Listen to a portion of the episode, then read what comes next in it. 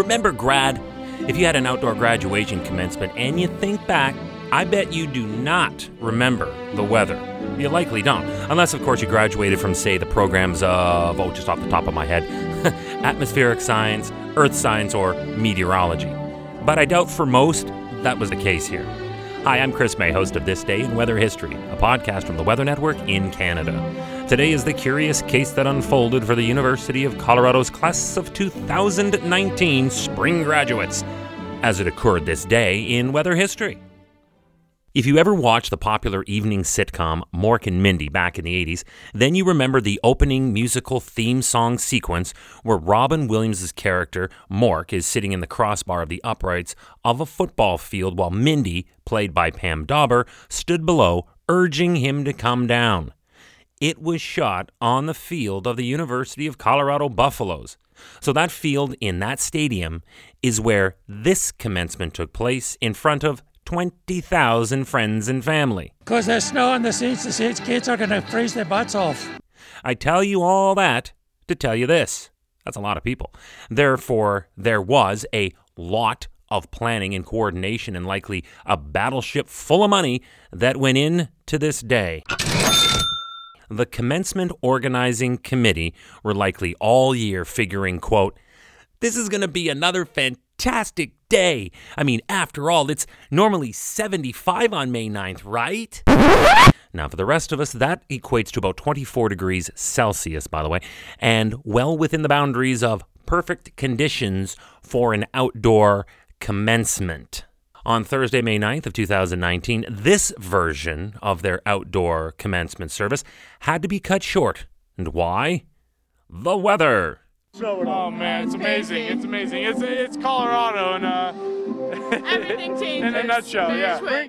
They were walloped with up to 3 inches of snow in some places. That's over 7.5 centimeters of snow that was on that field on that day on those 20,000 plus people in Boulder at the University of Colorado. So, did the people panic? Did they stay away? Did they cancel, postpone, reschedule, move it in any way? Hell no! We are Buffaloes, they said. Now, you know what? When I think about that, I bet you that they didn't say that quite that way. They went ahead as planned. Now, of course, they likely shortened the bloated speeches and some of the gratuitous self-indulgences that normally pad out occasions like this. And the students, in true university fashion, dressed for the conditions and the unusual events. They came in wearing ski goggles and snow boots. They were in flannel onesies that looked like animal pajamas, and they had snowball fights. Naturally, I tell you, this was flat out an amazing time. But we're in Colorado, of course it's gonna snow in May. I think it's kind of fun. I don't know. I'm not that upset about it. I like the snow, I like the cold weather. Great day to graduate. Who cares about the weather? We made it.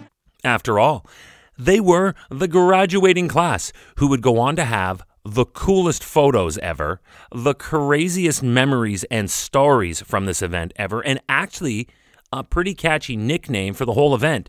They could say forever that they were the attendees of the 2019 Snowmencement, as it was dubbed. You know what? It's Colorado. They're just Colorado. Serendipitous. Yep, and Colorado. Absolutely, yes. Let's go Buffs! Let's go Buffs!